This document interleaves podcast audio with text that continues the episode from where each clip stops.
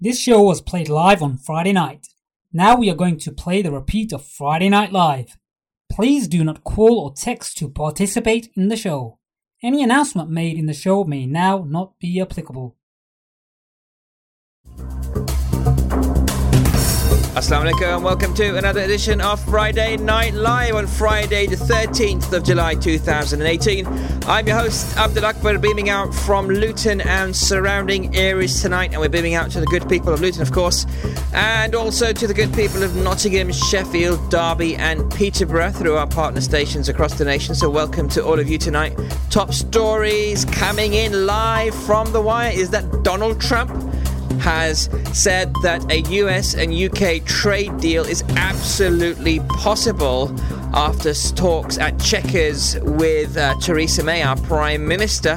Mr. Trump and his wife uh, Melania later had tea with the Queen at Windsor, and thousands of people are also protesting in London and Luton against Mr. Trump's visit. We'll be going live to the scenes in Luton to understand exactly what is going on. If you didn't see it earlier on today, a large balloon portraying the president as a baby has been floated in Parliament Square as part of the demonstrations. Other protests are taking place across the UK on Friday and Saturday. That's a top story tonight in the UK, but also top story coming out of Pakistan because if you haven't heard already, horrible news. Scores have been killed in bomb attacks on poll rallies. That's right, a suicide bomber has killed at least 85 people and injured about 150 in an attack on a campaign rally in southwestern Pakistan. According to officials, they say that a provincial candidate was among the dead in the town of Mastung. Earlier, a bomb attack on another election related gathering killed four people in the northern town of Bannu, and there are fears of further violence ahead of the general elections on the 25th of July.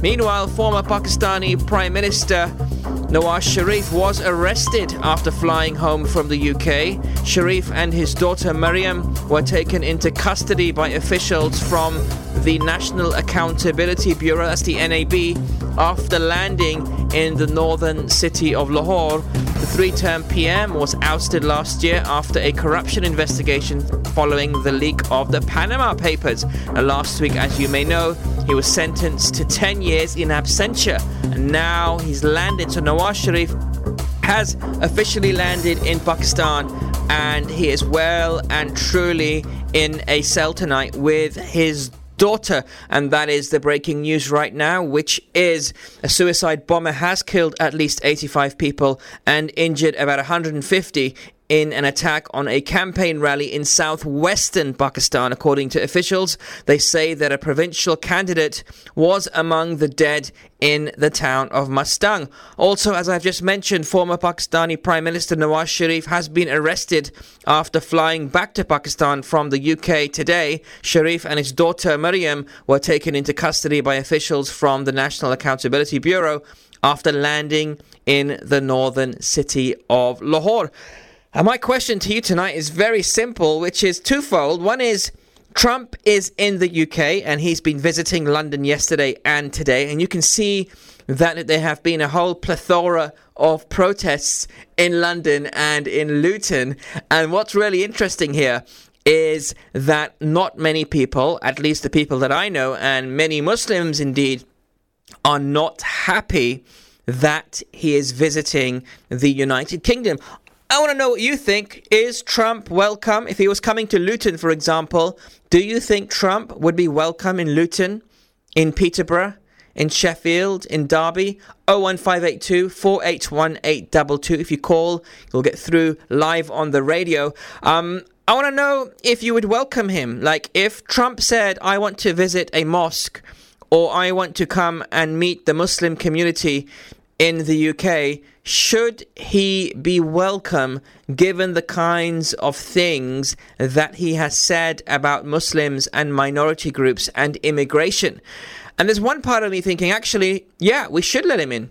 We should welcome him. We should show him what Muslims are really about. That we are a peaceful people, that we are ordinary people, just like you and me. Um, we have bills to pay We get up in the morning. Sometimes we don't feel like going into work. Um, sometimes we're late for work, just like everybody else.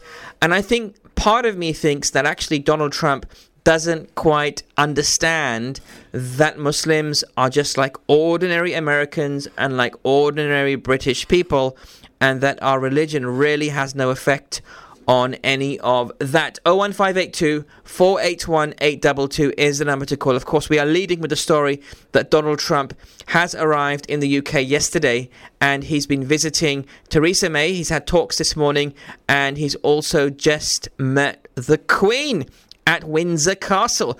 And joining me tonight uh, is none other than my very special co-host on this program. It is, of course, Zafar Iqbal Saab. Alaikum, Zafar. I hope you've had a good week, sir.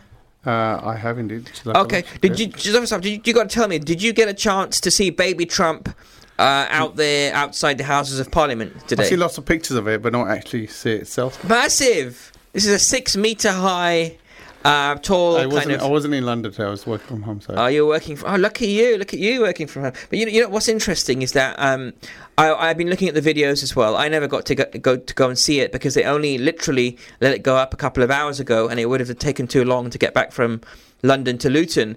But what I can say is that it didn't go actually that high. I was hoping it would go higher than, let's just say, Big Ben but according to the videos that I've seen, it hasn't actually gone as high as I would have liked. We're going to be talking about Brexit a little bit later on as well because you probably saw the spate of resignations which took place last week from none other than Boris Johnson but also the Brexit secretary um, David Davis. But um, before we actually do that, I do want to get some views on uh, this from a very special guest. His name is Mohammed Jalal and he's a lecturer in UK politics. Assalamu alaikum, Mohammed Jalal Saab. Walaikum salam. Thanks for joining us. You're live on the radio. So, um, do you want to? Should, you, should I call you Mohammed or Jalal? Uh, Mohammed's fine, brother. Mohammed's fine. So, um, brother Mohammed, tell me, what's your take on the Trump visit? What's your analysis of what you've seen so far? Well, I mean, uh, if you watch the uh, press conference today uh, with uh, Theresa May, uh, you would have left thinking uh, that we had two presidents. We had the president yesterday uh, who um, uh, uh, conducted an interview at, with the Sun newspaper, and he slammed, in effect, Theresa May's uh, solution to to Brexit after the Chequers meeting. And then we had today, which was a far more emollient Donald Trump, who lavished praise on, on Theresa May, saying what she was doing was was okay and, and her approach was, was fine by him. So we see a rather schizophrenic president, and I suppose underlying that, um, what you find is uh, the American position at the moment towards Brexit is they wish Brexit will be the beginning of the end of the European Union. Uh, mm. so Donald Trump has, has made no, uh, has not hidden the fact that he would rather the European Union was, was weakened from within. And that's why he's been uh, helping and aiding uh, a number of the right wing groups. He, uh, he, he was quite happy to see uh, the new Italian prime minister, who, who's, who's very much on the right, and, and uh, uh, the Republicans have favoured a lot of the nationalist groups. So, so you think, so, so, Brother Mohammed, you think that actually the reason why Donald Trump is in favour of a hard Brexit. And if listeners are thinking, what is a hard Brexit? What what is a soft Brexit? We'll be talking about that in about half an hour's time, exactly going through the different versions of Brexit and how it impacts people who are living here from Europe and maybe from other parts of the world. Um, yeah.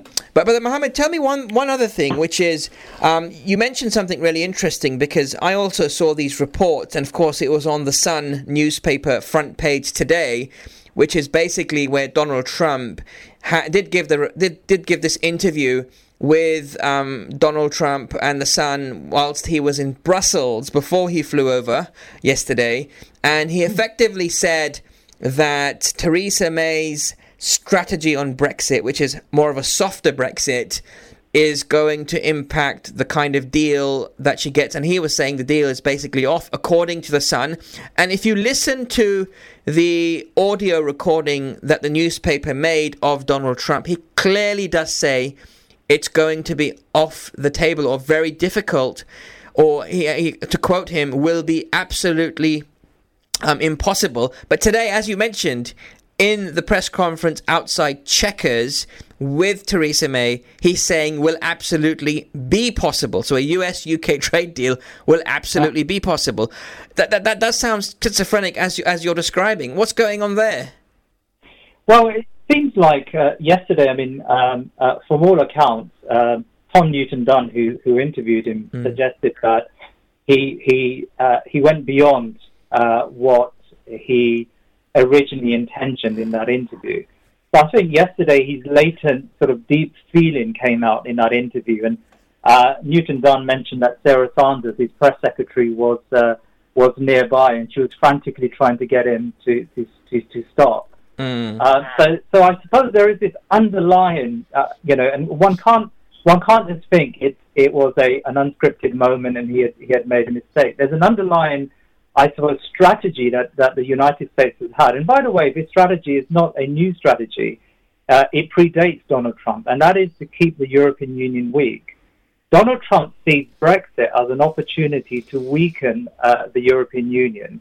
Uh, and so he, his, his, uh, his approach is really, once he, once he realized that uh, Theresa May wants the softest Brexit as possible, and that's what's come through after this Chequers meeting, uh, he, he sort of sent, uh, I suppose, a signal out through this interview that uh, that's something that the Americans wouldn't tolerate. Yeah, yeah, it's it's interesting. Um, I, also the Sun interview also asked Donald Trump about what he thought about Sadiq Khan, and we know that Donald Trump and Sadiq Khan have been having a kind of tit for tat debate on Twitter for a while, um, which heated up a few months ago on the back of some of the comments that Donald Trump made um, earlier. But yesterday, specifically, Donald Trump was quoted about saying about Sadiq Khan, take a look at the terrorism that is taking place.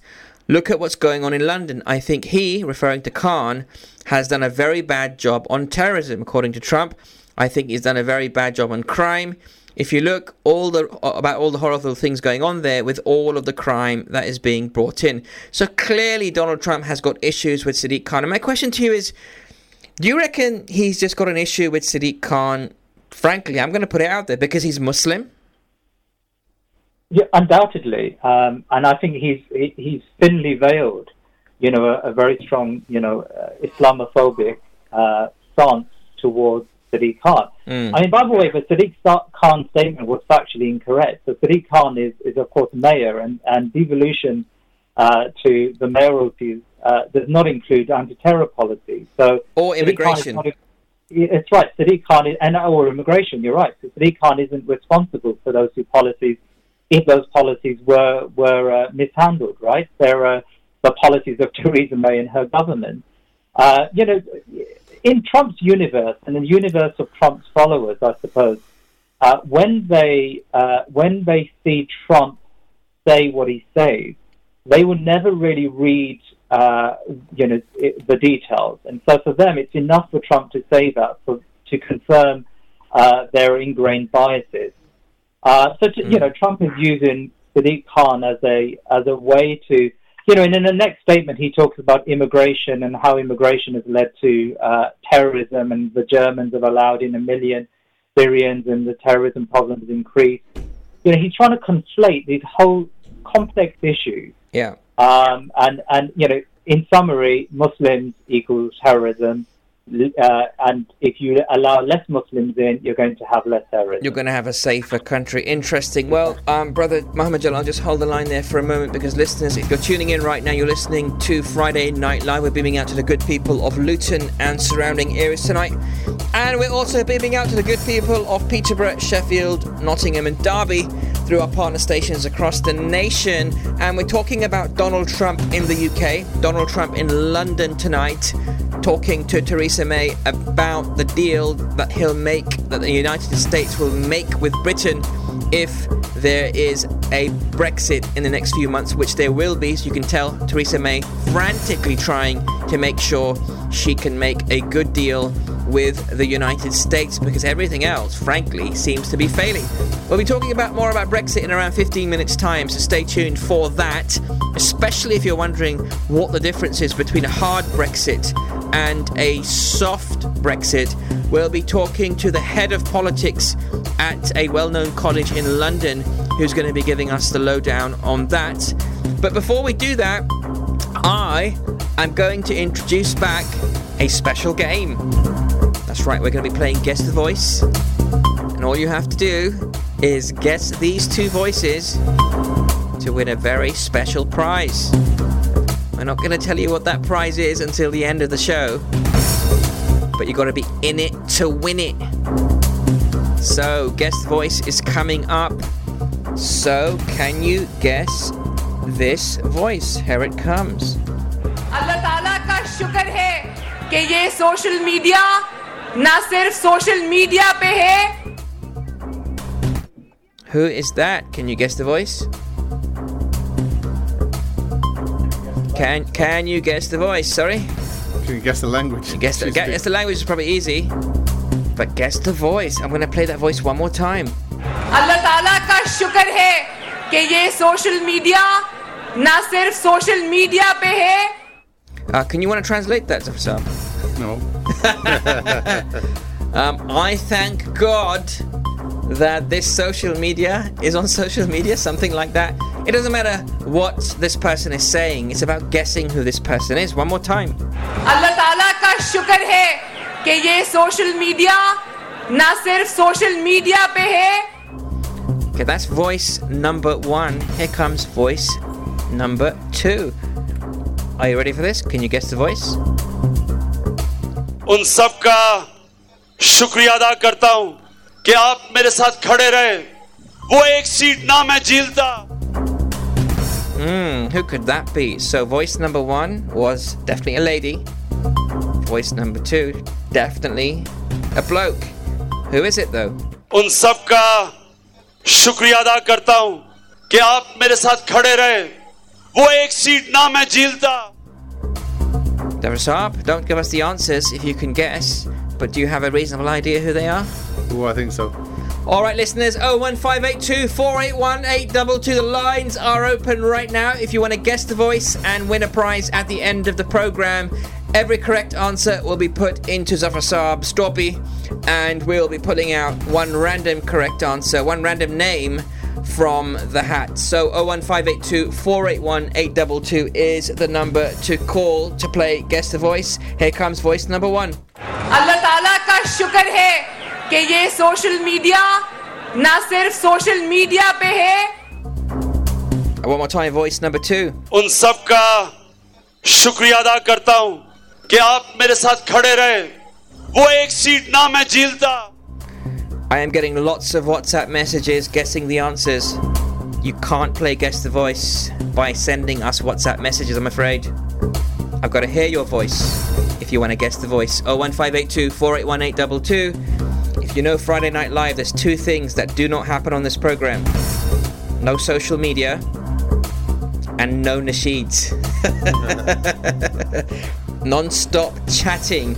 So, can you guess those voices? 01582 481 822. I'm going to go back to my topic on Donald Trump in London. Now, Zafar Saab, before we go back to Mohammed Jalal, who's on the line, I want your take specifically on exactly the situation that's going to happen um, with Donald Trump. You, do you reckon with the UK? Do you think he's going to give the UK a good deal? I mean, that, that's the that's the um, the carrot that uh, Brexiteers have been dangling in front of um, in front of the public, really, is the fact that uh, with Europe, um, all corners of Europe need to be happy before a relationship, right, a business relationship, could be struck uh, with America, and in particular, I would say likes of India as well. Um, but the, the the issue is you, don't know on the, on what basis that relationship's going to happen, um, and uh, and and really, really, I, I think the expectation will be good. Uh, expectation is, is that the the the relationship uh, will be based on an equitable. Um, I, I guess the special arrangement that Britain and, and America had for many years, or reported to have had for many years. Uh, but uh, the the message that that that uh, Trump has been, you know, sending across everywhere Yes. uh, is the fact that um, you know, America first, America first. So you don't know whether whether, whether the special relationship has any meaning or not. And I was watching uh, Newsnight yesterday, and, and they had uh, Michael Heseltine on, who Uh-huh. used, used to be the uh, uh, one of the ministers in, in, in Thatcher's government many years ago. Yeah. And he, he was saying that uh, basically there's nothing special about the special relationship. Yeah. Uh, America's always is it's always been America first, uh, but it's been behind doors, behind closed doors, and uh, discussion. And this guy is just basically conducting his business in open, and and you know you're seeing uh, what America first. Um, you know, uh, policies is really about. All right, Mohammed Jalal, what's your take on this? Uh, uh, take on, on, sorry, if you repeat the question. Yeah, so the question is do you reckon that Donald Trump is just calling Theresa May's bluff? Will he actually give a good deal when push comes to shove? Well, I mean, it, it's it's a bit complicated actually because um, uh, Britain, uh, at the moment, uh, by all estimates, 40% of Britain's trade uh, is with the European Union. Uh, now, if that trade is severed, uh, can Britain make back that trade in quantity as well as in, in, in actual qu- quality uh, with the United States? Most analysts argue it probably can't, right? And so but Britain will need to ensure it, uh, it develops a raft of trade deals around the world, in particular with the growing power of China. Uh, so the United States is, is just one of many countries that after, if there is a Brexit, and by the way, I, I still think there is a question mark as to whether a Brexit would actually re- take place, and we can discuss that. But if there is a Brexit, you know, the United States is going to be just one market that Britain will be able to, will, will want to trade with. The problem for Theresa May is her, her white paper that she revealed today actually severely uh, restricts uh, the amount Britain can actually negotiate a trade deal with the United States. So, but Theresa May is trying to sort of uh, have a foot in Europe and, and still have the ability to trade with the world. Most people argue that's not going to be possible. You can't really have a, a, a, free trade arrangement with Europe uh, uh, and so get all of the, uh, the the rights of that free trade agreement without the responsibilities. So Yeah. I- I'll give you an example. Norway uh, is uh, part of the European Economic Area, the EEA, uh, but Norway has to uh, keep its uh, it, most of its uh, regulatory uh, uh, uh, laws in alignment with the EU. Uh, that means that it's very difficult for Norway then to make a trade agreement, say, with the with the United States, because in effect the United States is dealing with a European Union country in all but name. Yeah. Right? Yeah. So it, it's a very complex thing for, for Britain to argue that it, it's really going to be able to negotiate a free trade agreement, unless, of course, it completely severs its ties uh, with the European Union. Okay, thanks very much for that analysis, Mohammed Jalal. We do appreciate your time on tonight's program. And what we'll be doing, we'll be calling you back to get some analysis from you on the Brexit situation. So we'll be calling you back later on tonight. Thanks so much. Take care. Assalamu alaikum. Um, Okay, well, there you go. That's Donald Trump in London. So, in case you haven't heard, a US UK trade deal will absolutely be possible, according to Donald Trump, after he told the Sun newspaper literally yesterday that Theresa May's Brexit plan could kill an agreement. Now he's calling the Sun's reporting of his interview fake news. Classic Donald Trump trade there. Uh, Zafar what's your take on that? Classic. It's just a, um, it's a massive flip flop, isn't it? But but allegedly the Sun has a recording of what he said. So Yeah. I think that's that's been on the internet. People were able to sort of actually see what he actually said. So Yeah. uh, I don't think you can claim fake news if that the evidence is there. But you never know. There you go, there you go. Anyway, we're going to go back to our Guess the Voice competition.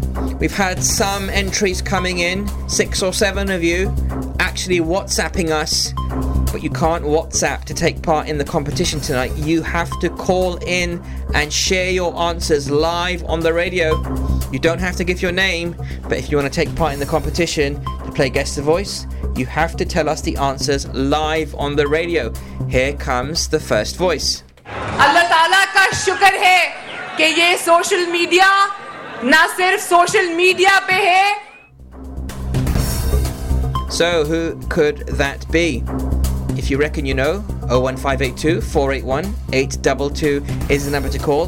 Here comes voice number two. उन सब का शुक्रिया अदा करता हूं कि आप मेरे साथ खड़े रहे वो एक सीट ना मैं झीलता Who could that be? Well, let's go straight on to line one. Lots of you calling in right now. Uh, Mr. Shabazz. Assalamu alaikum. Welcome, Salam. Go for it. Who was voice number yeah. one?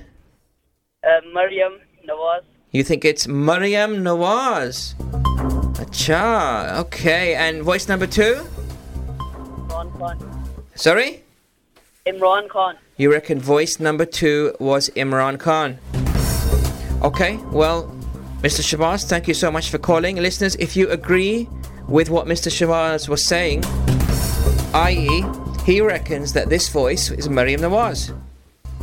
Allah Ta'ala ka shukar hai कि ये social media ना सिर्फ social media पे है Hmm, what do you reckon? Well, we're going to be taking more answers to these questions after the break. But listeners, this is Friday Night Live Inspire FM. We'll be right back after these messages. Don't go away, stay tuned.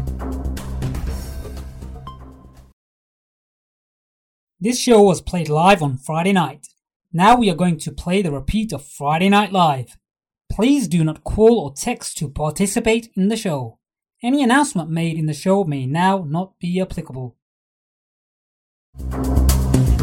Assalamu alaikum. Welcome back to part two of tonight's edition of Friday Night Live. Of course, it's part two of four tonight. We are with you for another 90 minutes of action packed current affairs debate and deliberation here from Luton and surrounding areas. Of course, you are tuned into 105.1 FM, Inspire FM, beaming out to the good people of Luton and surrounding areas tonight.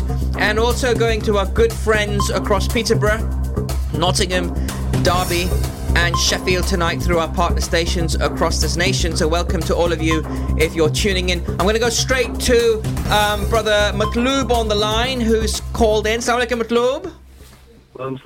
Thank you so much for holding. How are you tonight, bro? You're live on the radio. Wonderful, wonderful, thank you. Wonderful. And where are you calling from tonight? Sunny Luton. Calling from Luton, mashallah. Whereabouts in Luton? Bury Park. Uh, you're calling from. moment, Sorry? uh, I, at this moment, I'm on Leagrave.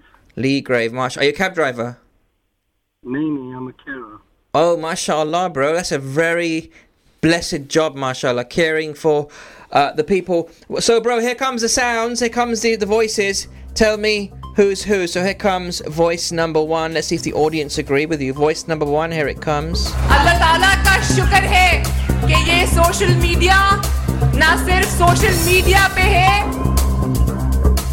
Okay, that's voice number one. Here comes voice number two. उन सब का शुक्रिया अदा करता हूं कि आप मेरे साथ खड़े रहे वो एक सीट ना मैं झीलता Okay, Matloo, bro, go for it. Who's voice number one? Uh, I'm going to guess the first one is uh, Benazir Bhutto. Okay, Benazir Bhutto is voice number one, you reckon. And voice number two? Is Imran Khan. Okay. All right. Uh, one more question for you, uh, Bro Matloob. Um, are you happy Nawaz Sharif is arrested? Uh, is he actually been arrested or is he going to be arrested? He's in jail. He's, he's in jail now, bro. He literally flew back to Pakistan today. He landed in Lahore International, and um, they grabbed him by the you know what, and he's in a cell right now. Well, uh, you, I don't know. I'm going to I'm going to let the law decide, and uh, I'll leave my comments to myself. You're the man. All right. That's a very, That's very, a typical Luton thing, isn't it? very lu- neutral response, mashallah. Thanks for calling, Matloob. We'll let you know if you won. want, you don't really want to hear my response. No, we do. Listen, every caller on this program is just as worthy of Zafar Saab. Okay. Okay. If you can, if he can uh, justify how he accumulated his millions, then let him go free. If What- he what- can't justify it legally, then There you go. Well, they're, they're going to they're going to tip him upside down, right, and see what falls out of his pocket. Voice of reason there. Matloob, mashallah, bro. You are on point. Thanks for calling, bro. Take care, yeah? Keep listening. Assalamu alaikum. That was brother Matloob calling and taking part in tonight's competition. Of course, if you want to take part in tonight's competition, all you have to do, listeners, is um, just give us a call 01582 481 822. If you're wondering what competition we're talking about, we are playing Guess the Voice throughout the course of tonight's show. All you have to do is guess who these two voices are for a chance to win a very special prize. Are you ready for this? Here comes voice number one. अल्लाह ताला का शुक्र है कि ये social media ना सिर्फ social media पे है Okay, who could that be? It's definitely a woman, but um, we've had a couple of guesses so far. We don't know if any of those are right. Do you agree with them or disagree? And if you agree, give us a call to put your name in the hat. If you disagree, give us the correct answer that you think is the correct answer. Here comes voice number two. उन सब का शुक्रिया अदा करता हूं कि आप मेरे साथ खड़े रहे वो एक सीट ना मैं झीलता Okay, there we go. Hospital there you go. That's voice number two. 01582 481822 to play guest the Voice. But we are going to go straight on to our second topic tonight, which is, of course, Brexit in chaos as the Brexit Secretary David Davis resigned last week. This is all on the back of Boris Johnson also resigning last week. It has made headline news throughout the course of the last few days, and it forced Theresa May into a reshuffle as well of the cabinet. So, what was going through your minds as this news was breaking? Because I do recall last week, literally, as David Davis announced his resignation, you thought, okay, fair enough, Brexit secretary's gone. Um, and then Boris Johnson threw his name in the hat, and he's also gone. Some are saying he has aspirations to be prime minister, and this is purely a stab in the back so that he can actually, you know, um, become prime minister fairly quickly, if possible. Well, um, I think that the first thing was, was Mr. Gove, right, coming out and saying, it's a great deal, right? Go back it. I'm for it right? Yeah. But I didn't believe him. I thought he's just saying, look, people are going to stab her in the back, right? And it's not me this time, it's somebody else. Yeah. That's what he was saying, really. Uh, but I, I, think the, the timing is interesting, isn't it? Mm-hmm. Right? So this paper is released, right? And you've got these resignations, and you've got Trump coming here at the same time, and there's, um, you know, the gatherings in Europe. So I, I, I think uh, there's a there's the the Brexit sort of pro Brexit people are trying to generate uh, some momentum behind their movement because I think it looks like um, it's too complicated to break away. Mm-hmm. There's just, too many tentacles, right, that are, are holding UK within within Europe, and to undo them, right, will be be massively damaging. And people know that. I think people who who are in the know know that. But you've got these strong characters, right, who really, uh, I suspect sometimes whether they have the interests of the country at heart or their own political careers or whether they, they sort of stand to get loads of money right from from the the uncertainty that's created by manipulating currencies etc i don't know like they did uh, in you know when when uh, when Britain was about to join the euro, mm. uh, I'm not too sure to be honest. I, am I'm of the opinion that these people who are you manipulating this immigration crisis, right, so that they can get a windfall at the end of the day. These guys are just in it for themselves. They don't give a monkeys about the com- uh, the country. Mm. Uh, I don't think they're any more patriot, right, than people who say they want to be part of Europe.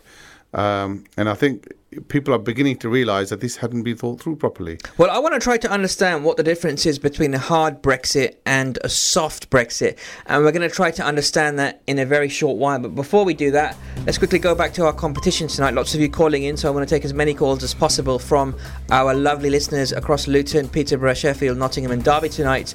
Um, on the line right now, we've got Abdul. Salam alaikum, Abdul. Abdul, you Abdi, salam. How are you doing, bro? Yeah, I'm alright. You alright? Yeah, Alhamdulillah. You're live on the radio. How's it going? How's how's your Friday evening going? Uh, it's quite good. Just came back from work. Nice one. What do you do for a living, bro?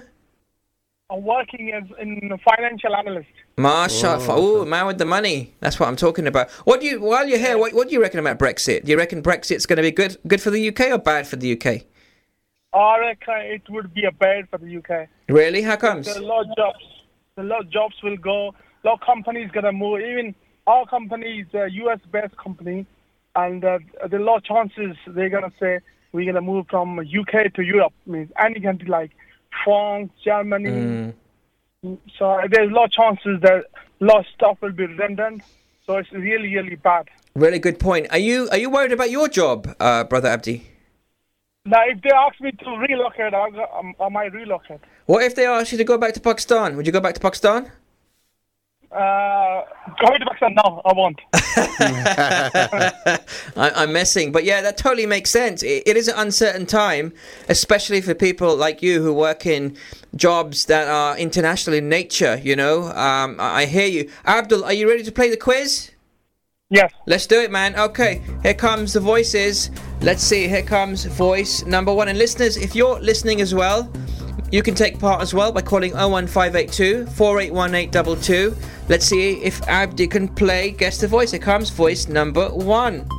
अल्लाह ताला का शुक्र है कि ये social media ना सिर्फ social media पे है Abdul Bayo, who do you reckon that is? Mariam Nawaz. You reckon that's Mariam Nawaz? Yes, How so are you? 100%? 95%? 100%. You reckon that's 100%? Uh, quick question Do you like Mariam Nawaz? Is she any good as a politician? Do you think she could be a future PM? Uh, uh, I, I don't think so. She's the worst, although. If she become prime minister, I don't know where the Pakistan is going to go to. Really? Oh my I god. think, I, I think Imran Khan is the best. He should be the next prime minister. Okay, well, let's see, bro. Okay, and let's go to the second voice. उन सब का शुक्रिया अदा करता हूं कि आप मेरे साथ खड़े रहे वो एक सीट ना मैं झीलता Who is that? Imran Khan. Speaking of the devil, you reckon? All right, well, um, thanks for calling, brother Abdi. We're gonna um, put your name in the hat, assuming you got the que- answers right. Let's see. Um, and thanks for calling and sharing your views. Take care. Assalamu alaikum. Thank you, Imran Salam. Absalam. Okay, well, that was brother Abdi, and he is in it to win it. So if you want to be in it to win it, you got a call as well, listeners 01582 481822. That is the number to call. But let's go back to our Brexit topic. I'm going to go back to my previous guest, Muhammad Jalal, in a moment. But I do have a caller on the line. We have Naeem Saab, who wants to make a quick comment or question about Brexit. Naeem, Assalamu alaikum. Wa alaikum assalam wa rahmatullah. Thanks for calling tonight. You're live on the radio. What's your comment? Um, I, I work in the pharmaceutical industry. Um, I work in an area called regulatory affairs, so we deal with the regulations um, with, with medicines. Mm-hmm. Um, I think, you know, looking at the uh, the uh, the Brexit issue, Mm. we've got a uh, I think it's caused a lot of unnecessary headache uh, that we're having to deal with at the moment. Um, if we do, if it is a kind of like a hard Brexit where um, the UK is completely out of the EU, um, we've got currently we have a pharmaceutical manufacturer Mm. currently located in the UK um, who carries out all the the manufacturing, the testing of a particular medicine that we use for gynecology for IVF treatment. Right. Um, now, what will have to happen is that we'll now need to have an office in one of the EEA countries, one of the European Economic Area countries. Um, we'll have to have a testing site there, and the medicine would have to be released into the EU No way. from one of the EU countries. So, uh, Wow. it's, it's, from a business point of view, it's caused us quite a bit of. So is, is- will every so sorry to interrupt you, Naeem, but uh, will every pharmacy need to do that, or will that be something for a pharmaceutical company to do? It- It's more from a pharmaceutical company Mm. that has operations um, operations in the UK, Got it. um, and that needs to import product into uh, uh, into the EU, into the European Economic Area. Got it. So if you're like a if you're a UK-based pharmaceutical company, and whereas now because we're part of the European Union, um, there's a free trade agreement between us and our European counterparts because we're part of the single union. What you're saying is if that if we break up and, and there's a there's a hard Brexit, you're, you're gonna you're gonna need a local office in the European Economic Area in order to do um, cheap business or you know low cost business in that area. Yeah, and, and we're going to have to have a testing, what kind of like a quality control testing site Right. in Europe and uh, a release site in Europe that allows the release of that product into the EU. Got it. And are you a Um, pharmacist, bro? Are you actually a pharmacist? Um, well, I work for a pharmaceutical company. I've Got it. uh, uh, studied chemistry at university, but I've been working in the industry for roughly about 15 years now. And you're seeing the impact of some of the decision that this referendum that we had, and the direct impact on your company, basically. Yes, absolutely. It's, it's, it's- it's got some serious Crazy. uh, you know implications on our on our company, and we're gonna we're having to like register. We're looking into you know you know what what Europe European countries to um, locate our kind affiliate office Got it. as well. Got Um, it. Uh, can I ask you another quick question? Because another topic we've been talking about is Donald Trump in the UK as well. What, what's your take on that, Donald Trump? I mean, do you do you welcome Donald Trump coming in the UK? Are you are you a Muslim?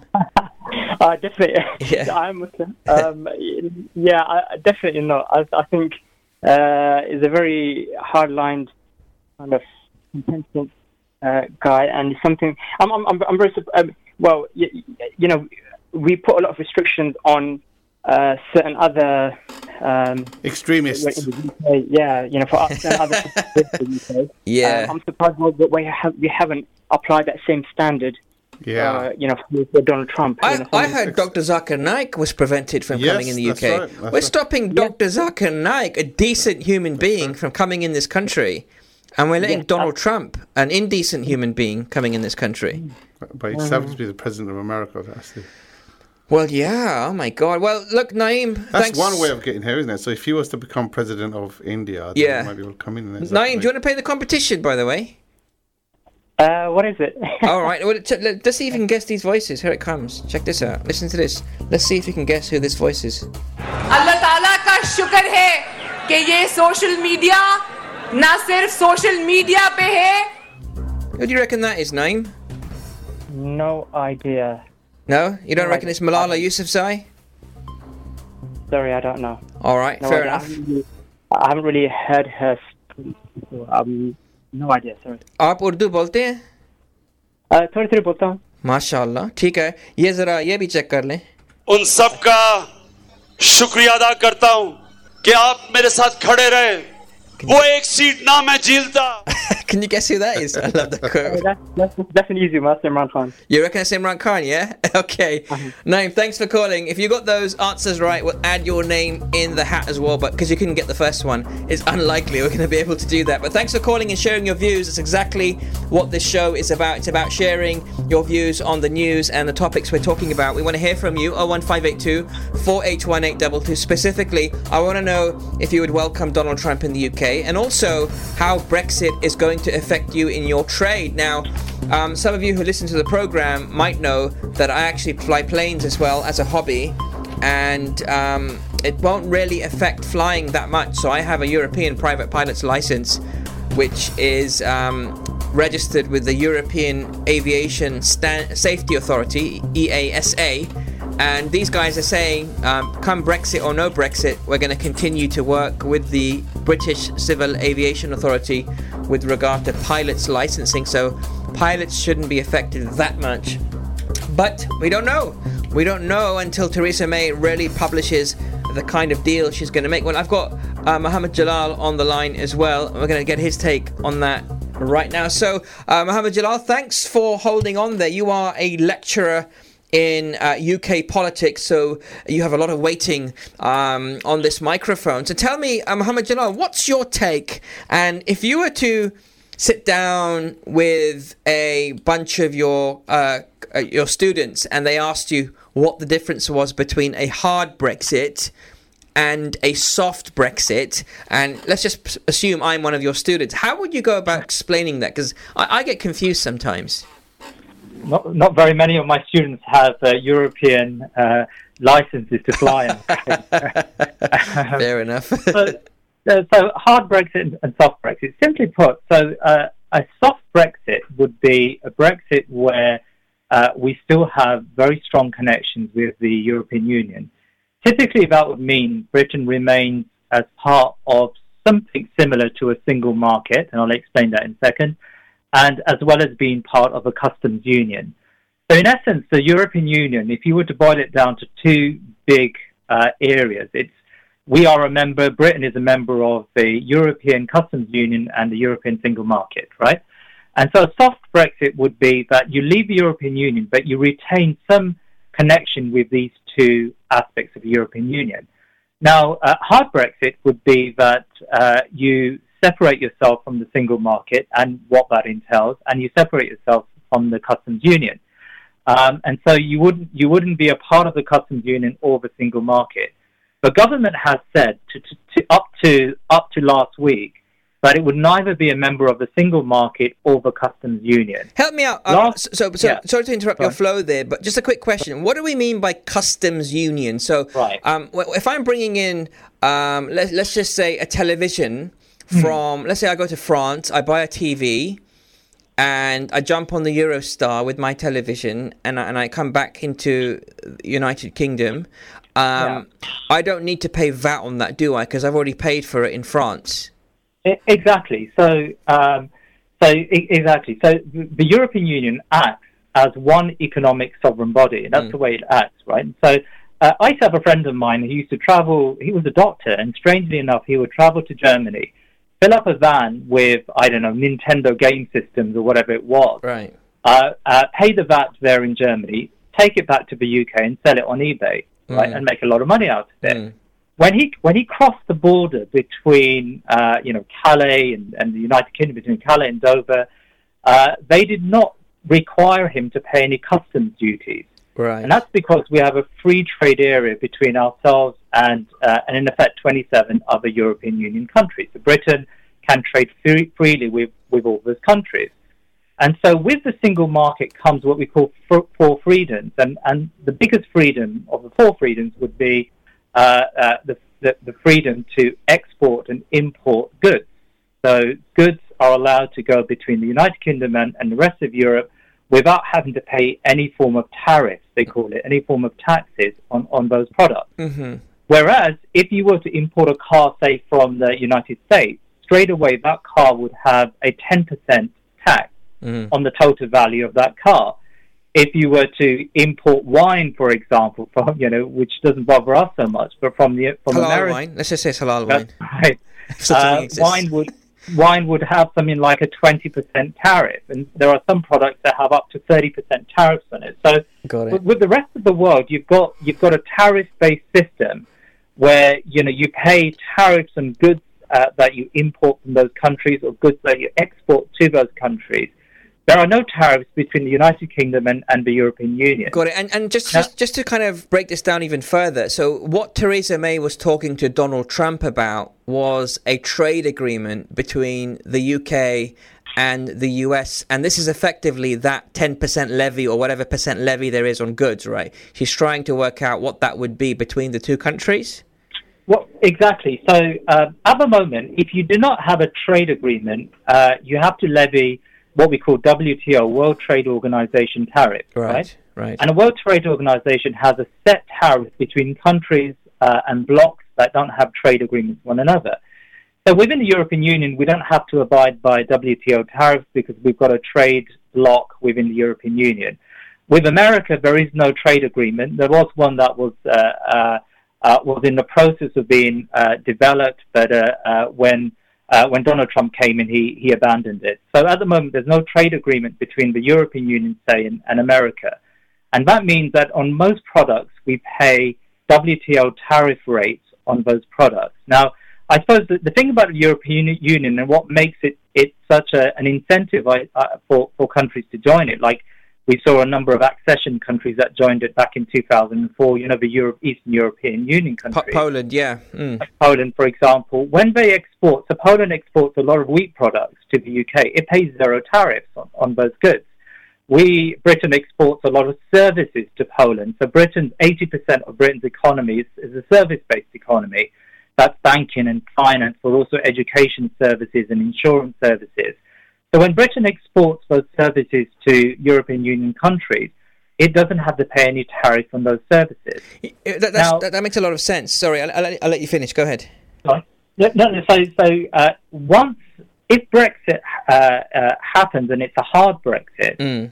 in essence, on most goods and services, you would now have a tariff on those goods and services when you export them. Got it. Now that, that that's what makes makes little business sense because of course Nissan, for example, set up its plant in Sunderland because it knew it had something called the European passport. If it makes I don't know Nissan, you know Micras in Sunderland, those Nissan Micras can be exported to France and Germany and Poland At no cost and and no tariff. tariff. Yeah, Right, yeah. exactly.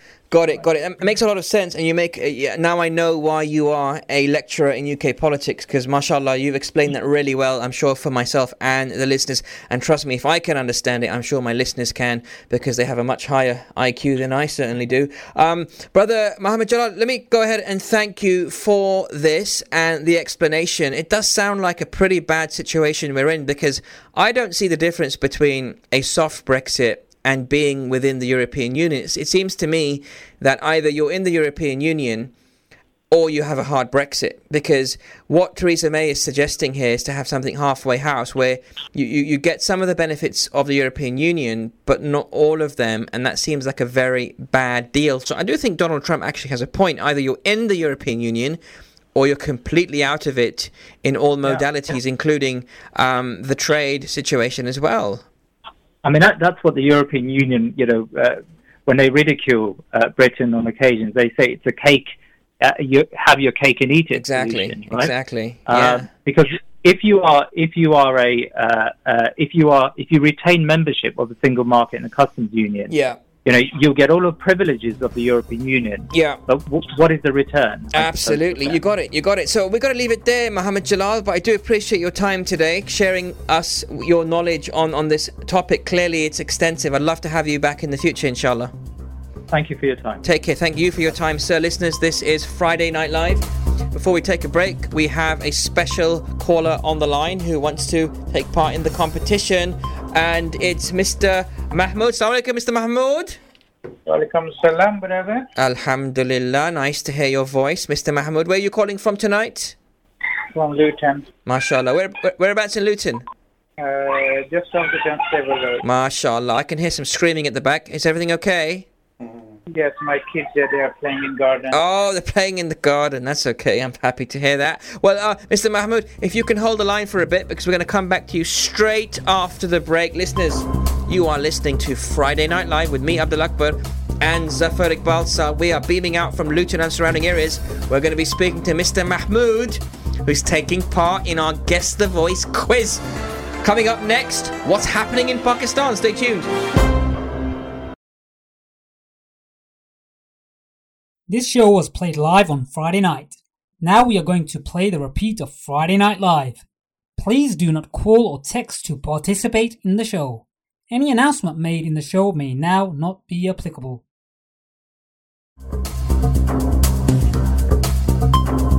Assalamu alaikum, welcome back to the third part of tonight's edition of Friday Night Live on Friday, the 13th of July 2018. I'm your host, Abdul Akbar, and I'm also joined by Zafar Iqbal. Salam, salam, salam.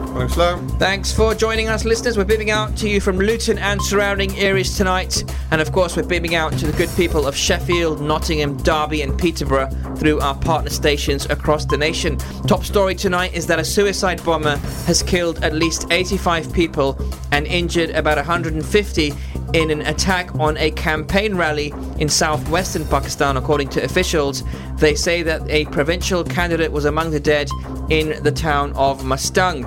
Earlier, a bomb attack on another election related gathering killed four people in the northern town of Bannu. And there are fears of further violence ahead of the general elections that are taking place on the 25th of July. That's in a couple of weeks' time. Meanwhile, former Prime Minister Nawaz Sharif was arrested after flying home from the UK today.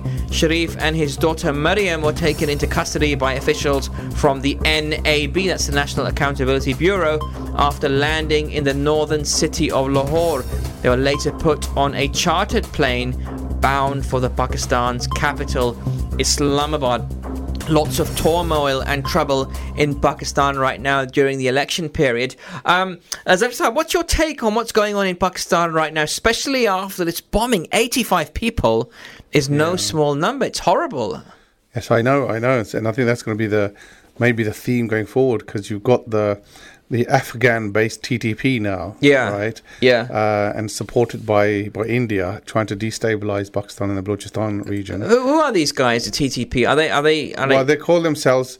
This, this is this is what is tongue in cheek, isn't it? It's yeah. Tehrik-e-Taliban Pakistan. Yeah, and they've got anything to do with Taliban? Well, they, they call themselves that, but I think that they are people who are forced out of the region, a northern part of uh, the the FATA region, basically. Uh, Yeah. And they've been pushed into Afghanistan.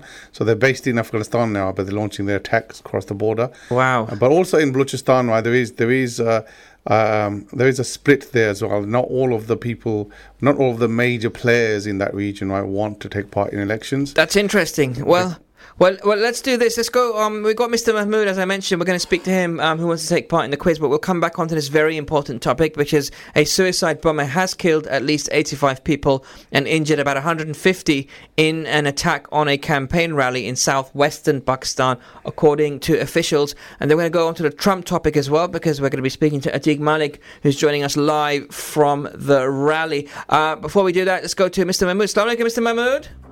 Walaikum salam, brother. Thanks for joining us. You're live on the radio. How are you tonight? Alhamdulillah, I'm good. You okay? I'm great. I'm great. How are you finding tonight's show, Mr. Mahmood? Yes, it's good. That's great, bro. Um, so uh, you mentioned you're calling from Luton. Here comes voice number one. Voice number one. ताला का शुक्र है कि ये social media ना सिर्फ social media पे है Mr. Mahmood Saab, ये कौन है? Uh, Mariam Nawaz. you think that's Mariam Nawaz? Interesting. Maryam Safdar Mariam Nawaz, whatever you call. Sure, we can call her whatever you like tonight. Uh. Jail, jailbird. if that is her voice, let's see. Well, well, let's see who the, the voice number two. Let's see if you can guess this. उन सब का शुक्रिया अदा करता हूं कि आप मेरे साथ खड़े रहे वो एक सीट ना मैं जीलता Who is that, Mr. Mahmood? It's Imran Khan. Are you sure? Yes. Let's just hear that one more time. उन सब का शुक्रिया अदा करता हूं कि आप मेरे साथ खड़े रहे वो एक सीट ना मैं Okay, well, Mr. Mahmood, if your answers were correct, we'll add your name into the hat and we'll call out the winners towards the end of tonight's program. Keep listening to Friday Night Live, sir. Thank you so much for calling. Thank you very much. Jazakallah. Okay, we're going to go straight on the line to um, Atiq Malik, who's joining us live from the um, scenes of the protests which have taken place today um, against Donald Trump. Salam alaikum, Atiq. Assalamualaikum, how are you? Alhamdulillah, great to have you back on the radio, uh, Atiq. Tell us, Atiq, what, what happened today? What did you witness in terms of the Trump demonstrations? Oh my god, it was amazing. I mean, if, I think if I start like this, in the morning I had an interview with the BBC, Okay. and what they on there, what We're they up to- people criticising Trump and rally for the last few days Yeah. is, um, but surely there's going to be lots of Americans there with flags supporting Trump. And myself and everybody else said that no, that is that isn't going to happen. When we go there, there aren't going to be anybody supporting Trump. And in actual fact, when I went, that's exactly what happened. That not only was nobody supporting Trump as an American, but all of the Americans that were there were anti-Trump, and it was absolutely Wow. amazing. Tens of of people, all different races, nationalities, backgrounds, religions, everyone because we're not we're not just standing against Trump. What they're standing against is what he stands for, Hmm. which is far right racism, uh, um, you know, uh, uh, sex discrimination, Islamophobia, xenophobia, hate, world peace. You know, all of these things what he stands, you know, against. And this is what we well, stands for the discrimination, and the hate, and stands against the world peace. And this is what everybody today was standing for. Uh, and tell it's me- t- absolutely amazing. Yeah, tell me, Atiq, did you manage to get um, the most important question I have for you is did you manage to get a selfie with baby Trump? Oh no, I didn't. No, no. Maybe Trump is flying above um, um, the area of Trafalgar Square in Parliament, and the area is so busy that right now I have to step, move away from that area quite far because we can't even get telephone signals. It's just there's so many people there. It's absolutely crazy. Wow, and- and- Jeremy Corbyn has just come on. He's speaking. Okay. crowd are going absolutely wild. Oh, and, and tell me, Atiq, what's the situation with regard to Sadiq Khan? Obviously, we know that Donald Trump and Sadiq Khan have had a bit of a conversation on Twitter, um, not completely cordial, I might add. Yeah. Um, what's people's sentiments towards Sadiq Khan's stance on Donald Trump? Because Donald Trump reckons that Sadiq Khan should respect him because he is the leader of the American people, and this is what he was telling the Sun newspaper yesterday. And what's what's Londoners' position on this? Do they support Sadiq Khan? Well, but London's position is that Sadiq Khan is a, a representative of what London and the UK today is, you know, a multicultural and diverse um, place. Uh, with, and it's quite clear from the way that Trump has attacked him that a lot of that, of that attack is based on hatred. And due to that, a lot of people do not have any sympathy with Trump. I mean, may I add, tomorrow is there is another demo in London. For the first time in history, as far as I know, there is a national demonstration taking place where far-right racists are attending to celebrate the arrival of a world leader, of Trump. Oh, wow. Can you picture any other place in the world where racists, Nazis, far-right Mm. have gathered to celebrate a leader of another country arriving? It doesn't happen. Yeah. It's the only person in the world that the far-right are celebrating. Mm. And that, that doesn't give you a laugh. Yeah, that's scary stuff. Definitely. Um. Okay. Well, Atiq Malik live from London at the scenes of the anti-Trump demos. Jazakallah khair for joining us tonight, bro. Thanks for your No time. worries. Thank you. Thank you, bye. Take care, bro. Assalamu alaikum. Listeners, this is Friday Night Live. You're listening to the voice of Atiq Malik, resident presenter here at uh, Inspire FM, giving us the lowdown live from central London at the anti Trump demos. Uh, Saab, it sounds like it was pretty action packed. Lots of people turned up. Um, and they don't want Trump visiting, it sounds like.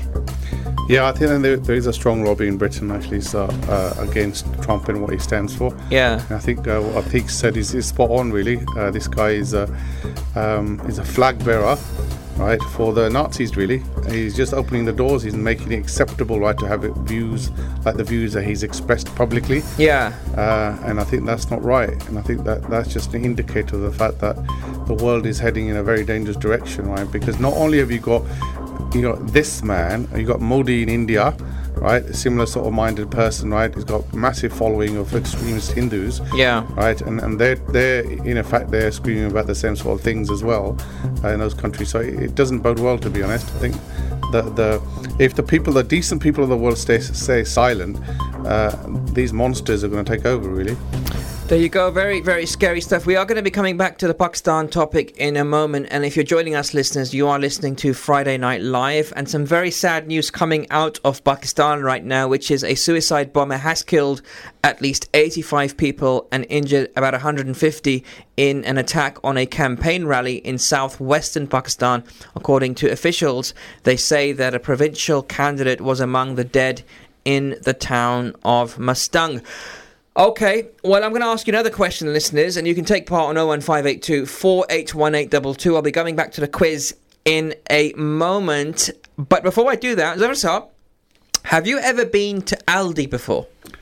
Uh, a few times. Have you been to Lidl before? A few times. Have you been to another major supermarket before? A few times. Okay, so you've been around, you've done some shopping a few times in various places. Now, I've got to make a confession, and this is no indication of my lifestyle, but status. I have very rarely gone to another supermarket. I have a supermarket of choice just because I know where everything is, and I always go there because I know it's, it's a named brand, it's a well known supermarket. All right, I'll say the name Asda. Okay, so normally when I go shopping, um, I go down to Asda.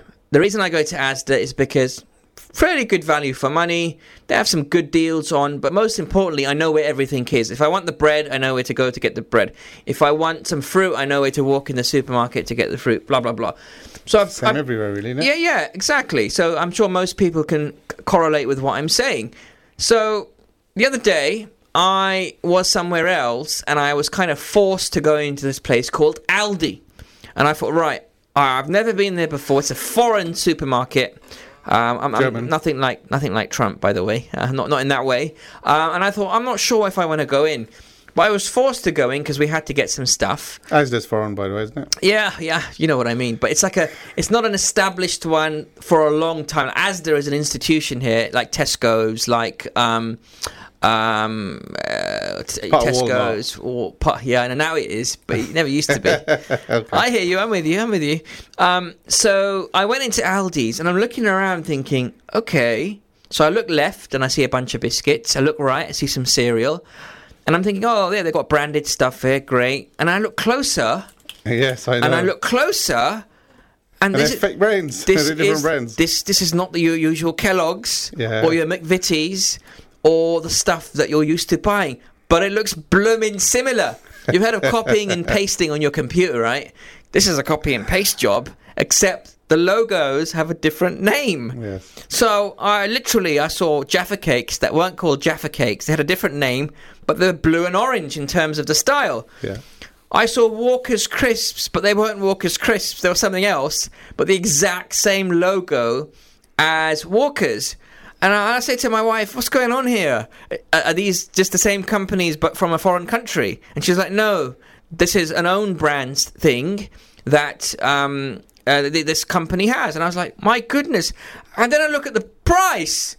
And it's half price. And I'm like, are these guys having a sale? And she's like, no, this is how the prices are. I'm like, something can't be right.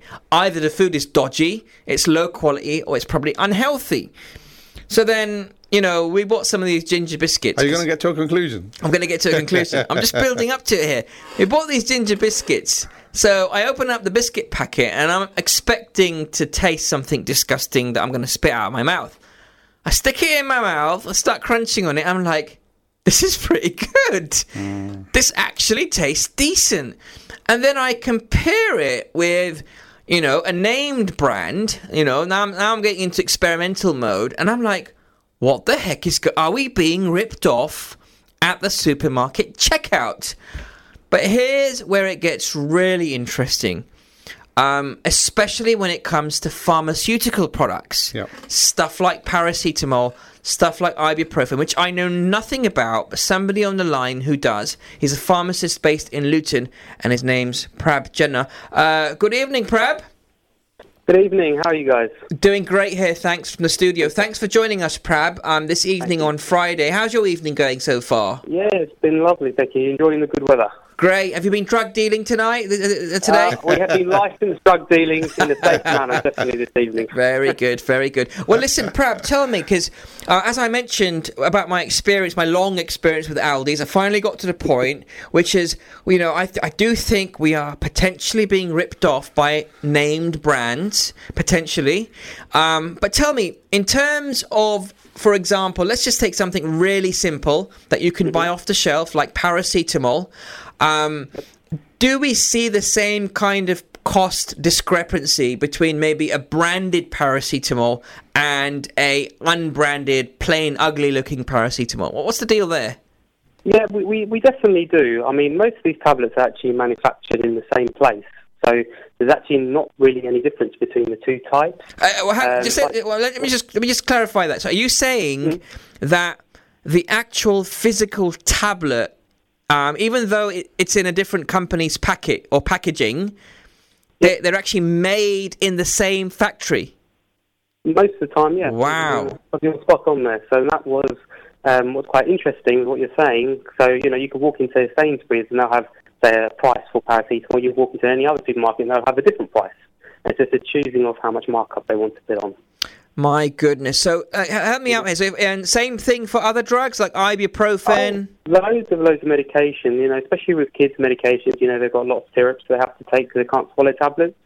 You know, people stick to the name brands that they're aware of because they feel safe in the knowledge, oh, this is for my child. However, there's actually no difference between the generic brands. So you can actually make a big saving, which is quite important in this day and age. That is massive. So, so how do I know? Just to be on the safe side, let's just say I, I've been taking a certain drug, um, maybe I don't know, a decongestant or um, a, a pain relief drug that is off the shelf.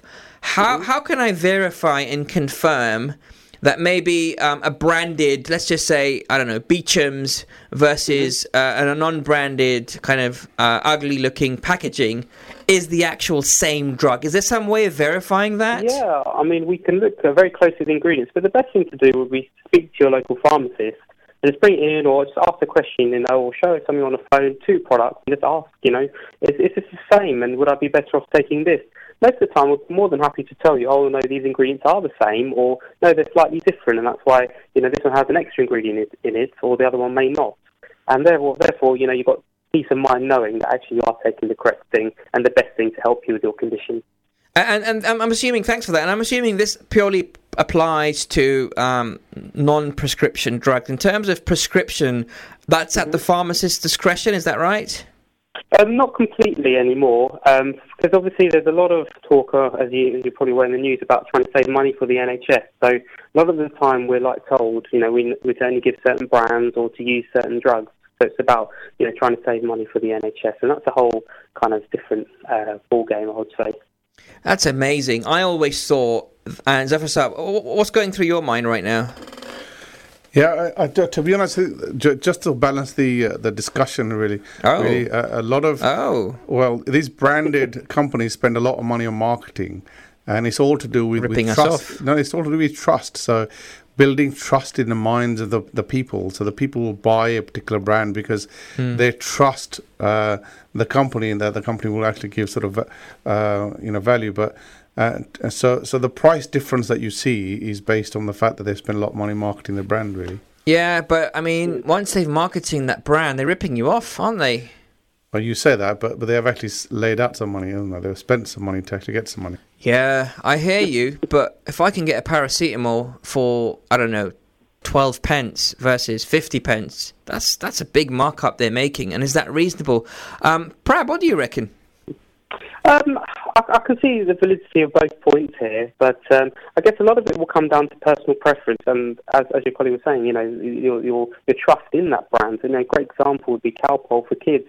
Every parent knows, you know, we always give Calpol, which is basically paracetamol, but we always feel safe for giving it because it's for you know our kids. So, um, like I said, I think it's all down to your personal preference. But if you've got any concerns or any worries about what you're taking or you know where you're getting it from, always speak to your pharmacist, and we'll be able to point you in the right direction.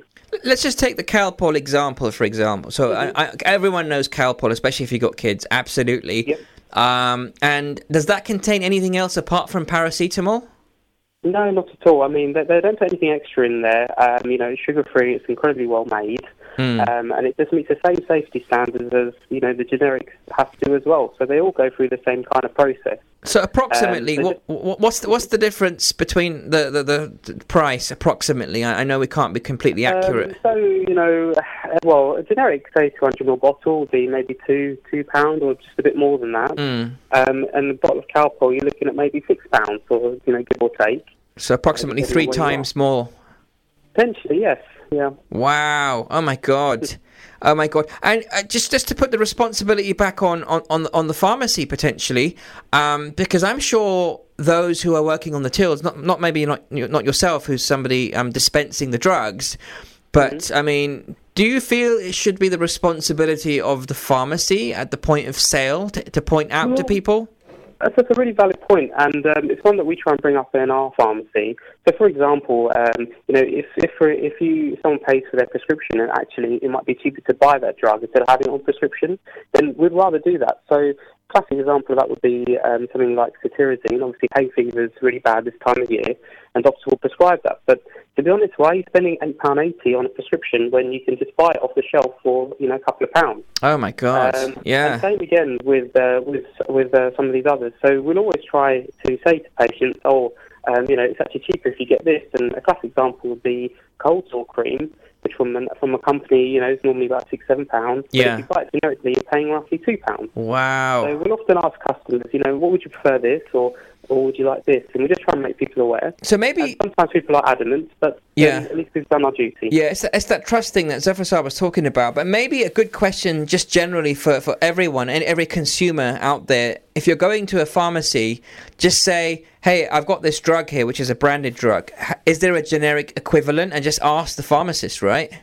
Yeah, definitely. Or even the counter member staff, they'll probably know just as much as the pharmacist. Okay. saying, oh, actually, look, yeah, this is the generic paracetamol, or this is the generic of the ibuprofen. Yeah. And that way, you know, you know exactly what you're buying. That's it. I'm going generic all the way, Zafar Saab. Generic. well, you, you say that right, and, Yeah. and, and maybe Prab can uh, correct me, but uh, some of the ingredients that, that goes into medicine Hmm. uh, is also the ingredient that goes into medicine you can buy, say, from India and Pakistan, Hmm. right? And then there you can get, you know, something for uh, a very small amount, a few rupees, right, which doesn't even actually list uh, on, on the Richter scale, so to speak. Yeah. Yeah. Right, but here it costs a lot of money, And I think the key difference is that here they put some additional ingredients in there to make it palatable, whereas you get the raw stuff basically in Indian and That's why it's cheap. Um, well, it's not just that. Um, so yes, they might add something to make you know the taste of a liquid, you know, as you said, a bit more palatable. But um, in this country, we're much more heavily regulated. So everything that's made is always being, um, you know, has a lot of oversight to it. It's going through a QA Um, process, yeah. Exactly, you got it. So, um, not saying out there they're not as stringent, but uh, here we, we definitely are. So, All right. that's And we pay know for it. You're buying a paracetamol; it's guaranteed to be 100. percent Yeah. This is what you're taking. This is it. If you And I get- think that's why you pay that bit extra. Prab Chana, I really appreciate your time tonight, giving us the lowdown on generics versus branded drugs. Um, and we appreciate your, your guidance on that. Thank you, sir. Have a lovely evening. Okay, well, there you go, listeners. This is Friday Night Live. And we've been just been speaking to Prab Chana from a local pharmacy here in Luton, who's been giving us feedback that actually branded drugs and generic drugs contain the exact same pills in, in, in most cases, in some cases, and um, they're even made at the same place. They're just packaged in a different way, but sometimes you could be paying up to three times the price. Don't know about you, but that to me seems disgusting. Anyway, um, we're going to quickly go back onto our quiz because we do have a caller on the line who wants to take part in tonight's quiz. Um, and we're going to go to Umar in a moment, but before I do that, let me play back the actual quiz questions. We're playing Guess the Voice, and you need to guess these two voices. And if you guess them successfully, we'll put your name into a hat, and one lucky random winner will actually be chosen for our special prize. Here comes voice number one.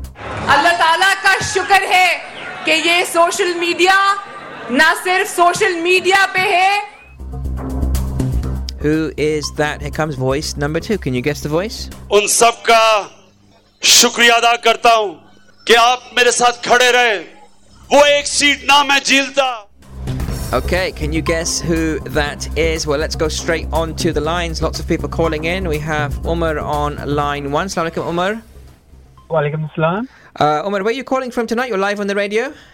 Uh, I'm in St. Albans. Oh, is it Omar from St. Albans? Yeah, it's me, the legend Omar. MashaAllah. How are you doing, Omar? Are you well?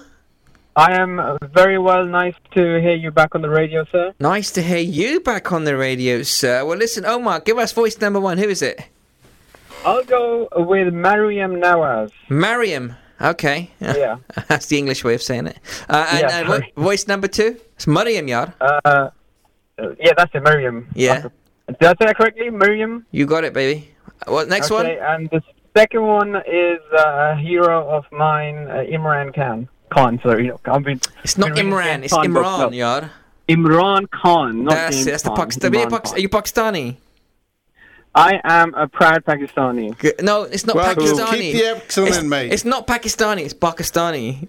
Oh, Pakistani. I've lived a week. I'm winding you up. You say how I've you like, lived, man. I've lived a week in Pakistan. It's a great country. For all the Mashallah, Pakistanis. mashallah. Well, listen, Umar. If you, uh, I'm not going to Omar now. I'm going to Umar. Umar, if you um, uh, got those answers right, we're going to add your name into the hat. So let's see. And Umar, keep listening, keep calling. How are you finding tonight's show? Uh, excellent show, sir. Uh, I'm not a fan of Trump. I can't um believe uh, anyone is, but Indeed, I don't think many people are fans of Trump. Anyway, listeners, this is Friday Night Live.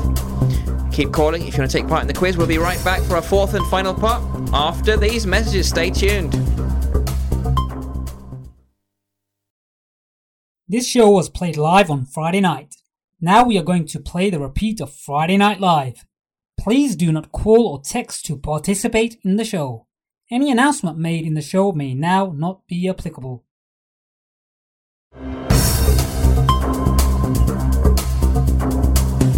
Assalamu and welcome back to the fourth and final part of tonight's edition of Friday Night Live on Friday, the 13th of July, 2018. Hopefully, no bad luck is hitting you tonight on the 13th. If you believe in that kind of thing, we certainly don't.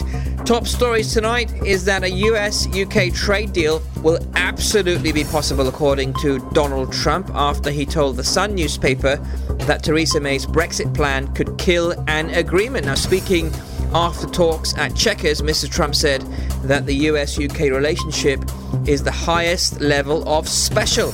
whilst Mrs. May said that they had discussed plans for an ambitious trade agreement. That's top stories in the UK. Some sad news coming out of Pakistan tonight, where a suicide bomber has killed at least 85 people and injured about 150 in an attack on a campaign rally in southwestern Pakistan. They say a provincial candidate was among the dead in the town of Mastung. Also coming out of Pakistan today is that former Prime Minister Nawaz Sharif was arrested after flying home from the UK today. Sharif and his daughter Maryam were taken into custody by officials from the NAB, that's the National Accountability Bureau, after landing in the northern city of Lahore. They were later put onto a chartered plane bound for Pakistan's capital in Islamabad. Reports say that they will then be transferred to prison. So, a pretty gloomy time there for um, Maryam Nawaz and Nawaz Sharif, her father. Um, Zafar Saab, I mean, a lot of people are just saying they are reaping what they have sowed, and now they are being held to account for a lot of the laundering of money, basically, from real Pakistanis.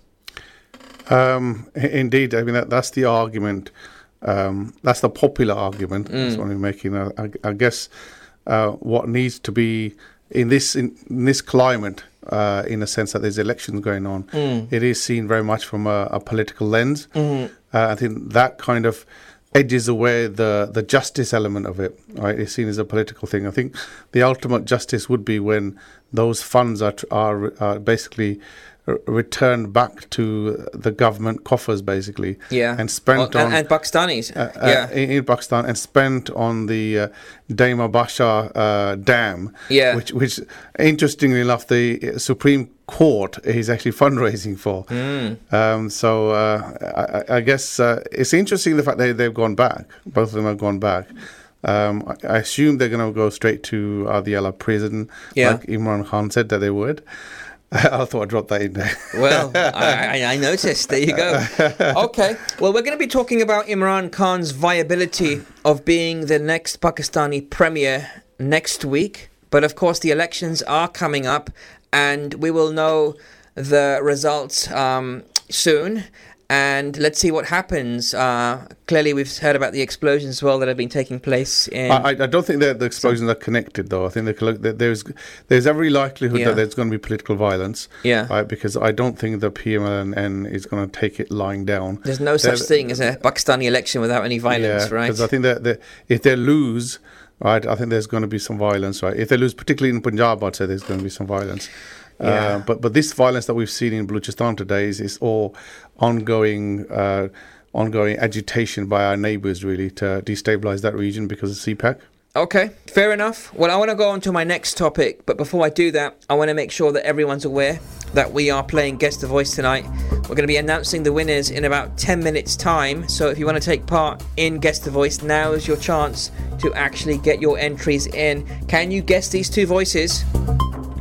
अल्लाह ताला का शुक्र है कि ये social media ना सिर्फ़ social media पे है Who is that voice? Can you guess the voice? If you can, give me a call 01582 481 822 is the number to call. You also need to guess this voice as well. Who is this? उन सब का शुक्रिया अदा करता हूँ कि आप मेरे साथ खड़े रहे वो एक सीट ना मैं झीलता Can you guess those two voices? 01582 481822. If you guess the right answers by calling 01582 481822, we'll put your name into the hat, and one lucky winner will win a special prize tonight. So give us a call. I want to go straight on to my final topic tonight, which is a very, very serious topic and an emotional topic, especially if you are in the situation of the person I'm about to talk to live on the radio this evening. Imagine the following situation you are somebody who basically had problems with your kidneys, and as you know, in health for health purposes, you can function just on one kidney. And the doctors told you when you were very young that your kidneys aren't functioning properly. And what do you do? Well, if you're a parent, you're going to do what you can to help your child. And that's exactly what one parent did. She helped her child by donating one of her own kidneys to her son, and that son is Gulfraz Ahmed, who is from Luton, and he's on the line right now. Assalamu alaikum, Gulfraz. Welcome. Thank you so much for joining us live on Inspire FM and Friday Night Live. Gulfraz, the way I understand it is your health now has got to a situation where even your transplanted kidney is causing some issues. Is that right? No, that is the case. Um, a transplant kidney normally tends to last about 15 years. Okay. Alhamdulillah, mine lasted 23 years. Um, but now I'm on dialysis, which I have to come into the L&D three times a week, uh, four hours per session to complete. So you basically have to get connected to a dialysis machine three times a week, four four hours four hours each time. So that's that twelve hours a week, and clearly that's a gross inconvenience. It, it's probably costs a lot of money as well. Um, it costs the NHS roughly fifty thousand pounds per patient Fifty thousand pounds is that a year? Per year. Amazing, amazing. And just tell me, so my understanding, um, Gulfraz, is that you have found a match, and that match happened to be your cousin in Pakistan. Tell us a story. Uh, it it was my auntie. Um, we appealed uh, abroad because the average time to find a match here is about three years um, by the NHS. So uh, a few of my cousins came forward. Uh, my auntie was a match. Um, we did all the tests in Pakistan. We also bought fresh bloods from Pakistan to get tested here for all my cousins to be happy that it, it is a match um, which which it was.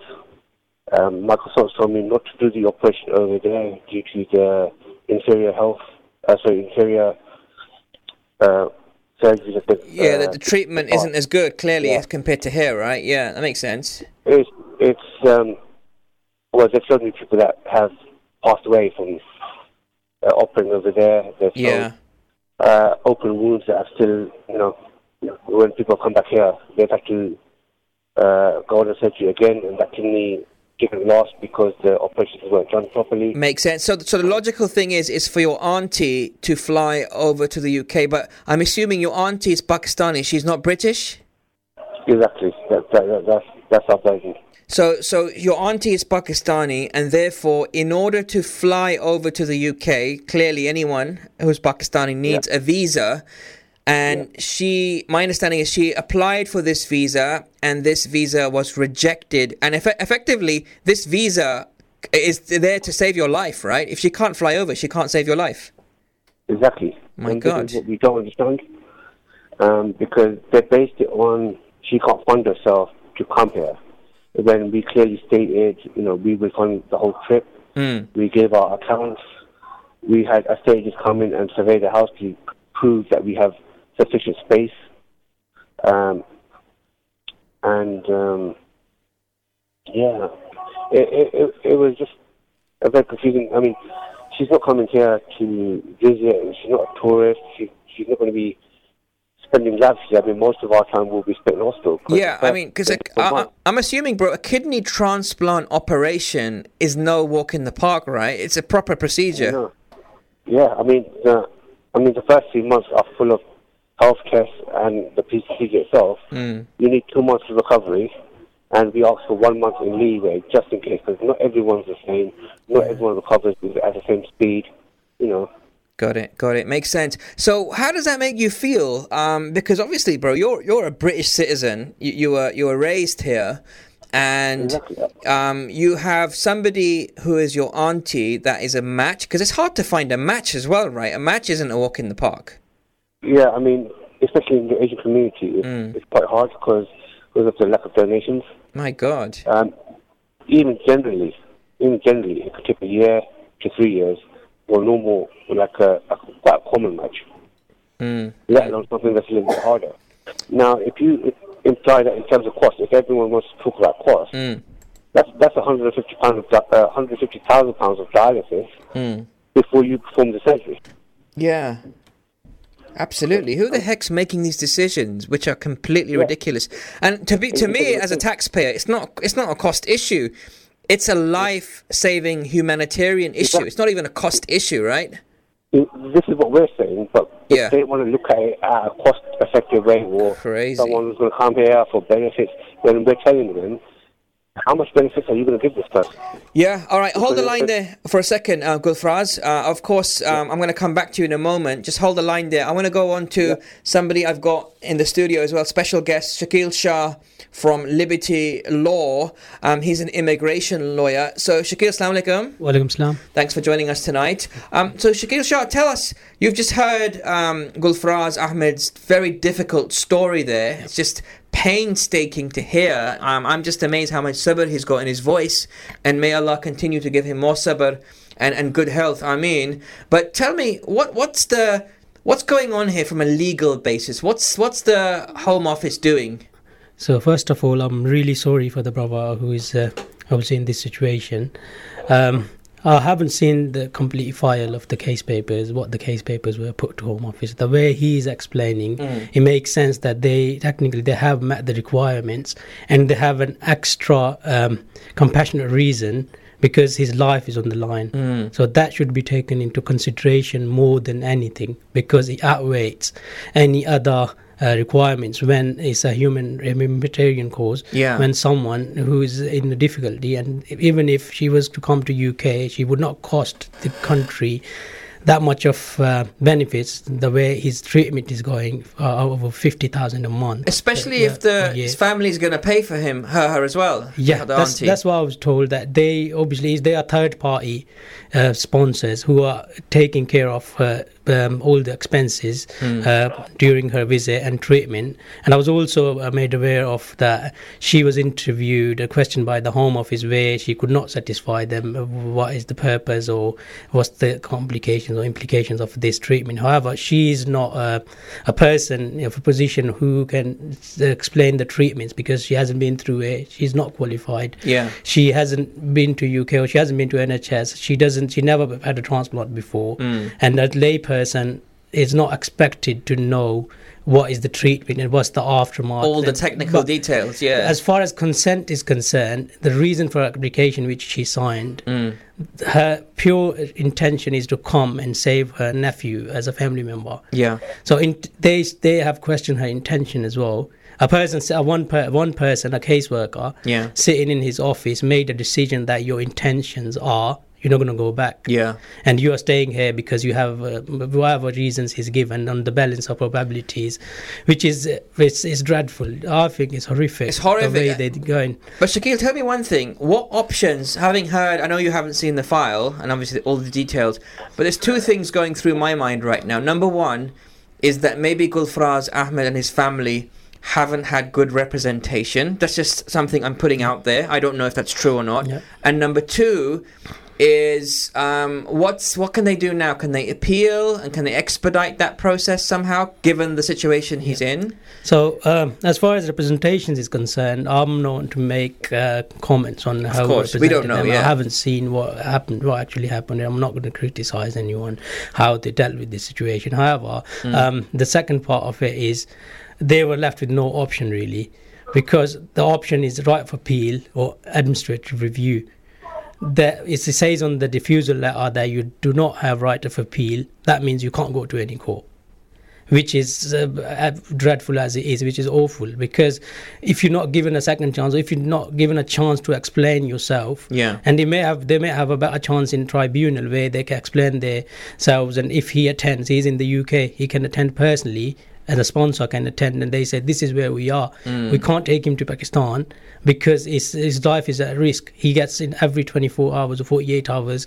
He's called in hospital. In Pakistan, that's not available. It's a no-brainer. The quality of care in this country for anyway, he's British. The quality of care we know. I mean, there's people flying from Pakistan and the Gulf countries, rich Arabs flying here to have treatment here Yeah. because they know the quality of care is better. It's more hygienic. Um, aftercare is better. Yeah. And let me, go back to Gulfraz. Gulfraz, you've just heard what um, Shakil Shah from Liberty Law has just been saying. What's the situation with appeal right now for you? Uh, do you have right to appeal? We don't have any right to appeal. Um, we have to submit a new case Um, and obviously, we don't know the outcome of that, if they're going to just keep it the same. But, I mean, to me, for, as a common sense basis, it just doesn't make any sense. It's crazy, bro. It doesn't make sense at all. What's our what's our new Pakistani quote unquote Muslim Home Secretary doing about this? Mm, nothing. I don't get it. Um, yeah. Yeah. I mean, um, our local MP, um, he's got involved and he's, he's been a support. He's, um, He's doing an amazing job. Gavin Shuker, right? Yeah, yeah, yeah. Yeah. He's, he's definitely pushing it forward. Um, and again, anyone, Yeah. anyone a brain doesn't understand the, the decision. I mean, to the point where what's what's more devastating is none of the Home Office have actually contacted the UK uh, consultants, my consultants. I mean, I've given them letter-headed documentation for everyone. Mm. Um, they, they, they, they, if anything, half of those questions should have been directed at my consultants. They should have, absolutely. No, I mean, your auntie in Pakistan, is she from a village? Is she educated? Can she speak English? Or what, what's her status? It's from a village. I mean, um, they had an interpreter. We we requested the uh, uh, trans- transcript, um, which haven't come yet. So we don't even know how well it was uh, translated over. Yeah, that's very strange. So, how are you feeling right now? How's your health right now, Gulfraz? It's deteriorating. I mean, the longer I stay on dialysis, the more prone I am to other illnesses. I mean, I could end up with diabetes, uh, even sexual heart problems with this because the machine filters everything, not just the bad stuff. My God. So, so it, it's it's very complicated. And like I said, and and non-medical person making these decisions, I don't think they should have the right to. I mean, there should be a, should be something in place for someone who has a medical background to make certain decisions for certain cases. Okay. In the Home Office. Wow, that, that that's that's that's really interesting. Um, so, Zafar what's going through your mind right now? Very quickly. Um, mainly just confusion on. I, I don't actually know what to do next.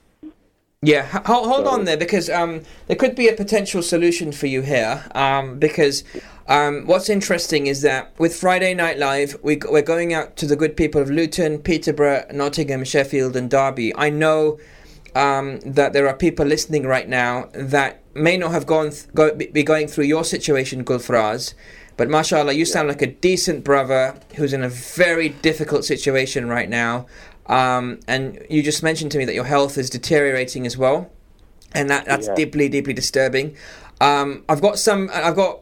Uh, uh, you know, mashallah, we've got Shakil Shah from Liberty Law who's giving us his time tonight and some of his advice. Um, we've also got um, a- another bunch of listeners who have just called in as well. So let's see what they have to say um, as well from M and K Solicitor. Assalamu alaikum. Walaikum salam. Uh, who's this sister? What's your name? Okay, my uh, name's Safina Khan. I used to come on Inspire with Brother Atif. Oh, mashallah, mashallah. Safina, you've been on my show before as well, a long time ago. I have. Yeah, I, I remember you. Safina, what's your take on this after you're hearing um, this brother's plight? I haven't heard the full uh, radio show. I won't uh, say anything. What it is, one of my colleagues contacted me, and she's heard the radio show. And what she suggested is that if the brother um, is able to, or someone on his behalf can attend the office on Monday, she's willing to assist in challenging any of the decisions and advising on challenging challenging those decisions on a pro bono basis. Wow. Okay. So if the brother, inshallah, can come in or someone on his behalf, inshallah, uh, we're more than happy to help challenge these decisions. What it is, sometimes decisions are made, the decision maker, you have to remember, is not the Secretary of State herself, it's an agent assisting. Um, uh, himself in this case, right? How do we get. Sorry, himself, yes. Yeah, but how do we get this in front of our um, Pakistani quote unquote Muslim Secretary of State? Because he needs to hear this. When we had this issue with the young toddler who needed his drugs that were based off cannabis, we heard it all over the news. But brother Gulfraz Ahmed's story, I know it's been on the radio across the three counties, but There's, there's many, there's many ways. One way would be through the local MP, because obviously, if you want to get something through, I mean, Gav- Gavin Shuker's involved. I mean, Gavin Shuker, mashallah, he's been giving interviews. Um, I've seen him on the press, and it's they're not even listening to the local MP. So what what, what can we do? I mean, The other way is obviously when you have a decision, you have to see that decision is appealable, or if there's an admin review, or potentially a judicial review to challenge a decision. Yeah. Um, by way of cha- judicially challenging a decision is what is, is taking the matter to the court so it becomes to the court's attention, and then obviously having that decision reviewed by the courts. I And, mean, and Sister Safina, we're, we're running out of time. Um, let's not go through all the technicalities. But are you offering support to Brother Gulfraz um, as, as a as a gesture of goodwill? Uh, yeah, obviously he's from the community. Uh, he's part of the Muslim Ummah. It's only something that we can do. Uh, if he goes in and speaks to Sister Ishrat, she'd be more than happy to. Jazakallah khair. Amazing. Brother Gulfraz, do you have anything to say? Yeah, I'm speechless. Oh, mashallah. Mashallah, very good. Okay, Very no problem. Thank Inshallah, you just so keep us much. in your du'as, brother. No, just keep us in your du'as. Uh, uh, inshallah, we will do as much as we can for you. inshallah. Gulfraz, go ahead. You speak, Thank you. Gulfraz. Um, I, I honestly don't know what to say. Um, too do. Don't cry, bro. It's okay. Don't you don't need to cry. Um, mashallah, the community is strong. Um, you're a strong brother, mashallah. You've made it through to 33 years of your life, and may Allah subhanahu wa ta'ala give you another 33 years. Ameen. Ameen. And Ameen. Allah give you strength. And here's one thing I'm going to say to all my listeners because the power of the Muslim dua is powerful. And I'm going to ask all the brothers and sisters listening to this now, or if you're reco- listening to a recording, make dua for Brother Gulfraz Ahmed. Because, mashallah, just from hearing his voice, um, I can feel his plight, but I can feel that he's got a lot of sabr. He's going through a lot of difficult time and he's showing patience. And may Allah subhanahu wa ta'ala continue to give the, you the patience and the strength and the health. Um, and may Allah subhanahu wa ta'ala continue to help those who are willing to help you. Ameen. Ameen. Ameen. All right, bro. Jazakallah khair for that. And let me also thank our brother Shakil Shah as well from Liberty Law. Um, coming into the studio to offer advice as well. I mean, we're all a community and we all need to help each other in these difficult times. And I thank um, M&K as well for giving us the call. Sister Ishrat um, for calling uh, Sister Safina to make sure that we can get um, you connected, Gulfraz. Gulfraz, do you have any questions about where to go? Um, no, no, I, I've dealt with emphasis in the past. Okay, uh, Alhamdulillah. Myself, yeah. That's great. Well, on that note, brothers and sisters, we're going to leave it at that for this topic. But let me thank everyone for listening, and um, you know, feel free to send us messages for Gulfaraz. We'll pass them on to him as well. You can WhatsApp us on 07779 481 822. Um, and, and that's it. Thanks for thanks, thanks Gulfaraz, and thank you, Safina, and um, brother Shakil Shah as well. Jazakallah khair. Jazakallah khair. Thank you, Jazakallah khair. Listeners, this is Friday Night Live. I mean, wow. What's up? Absolutely. It's A amazing, result, right? Amazing result. Amazing result. Um, Jazakallah khair. I mean, to everyone, look, this isn't a competition. This is about getting together. Got a brother in need, and this is about making sure.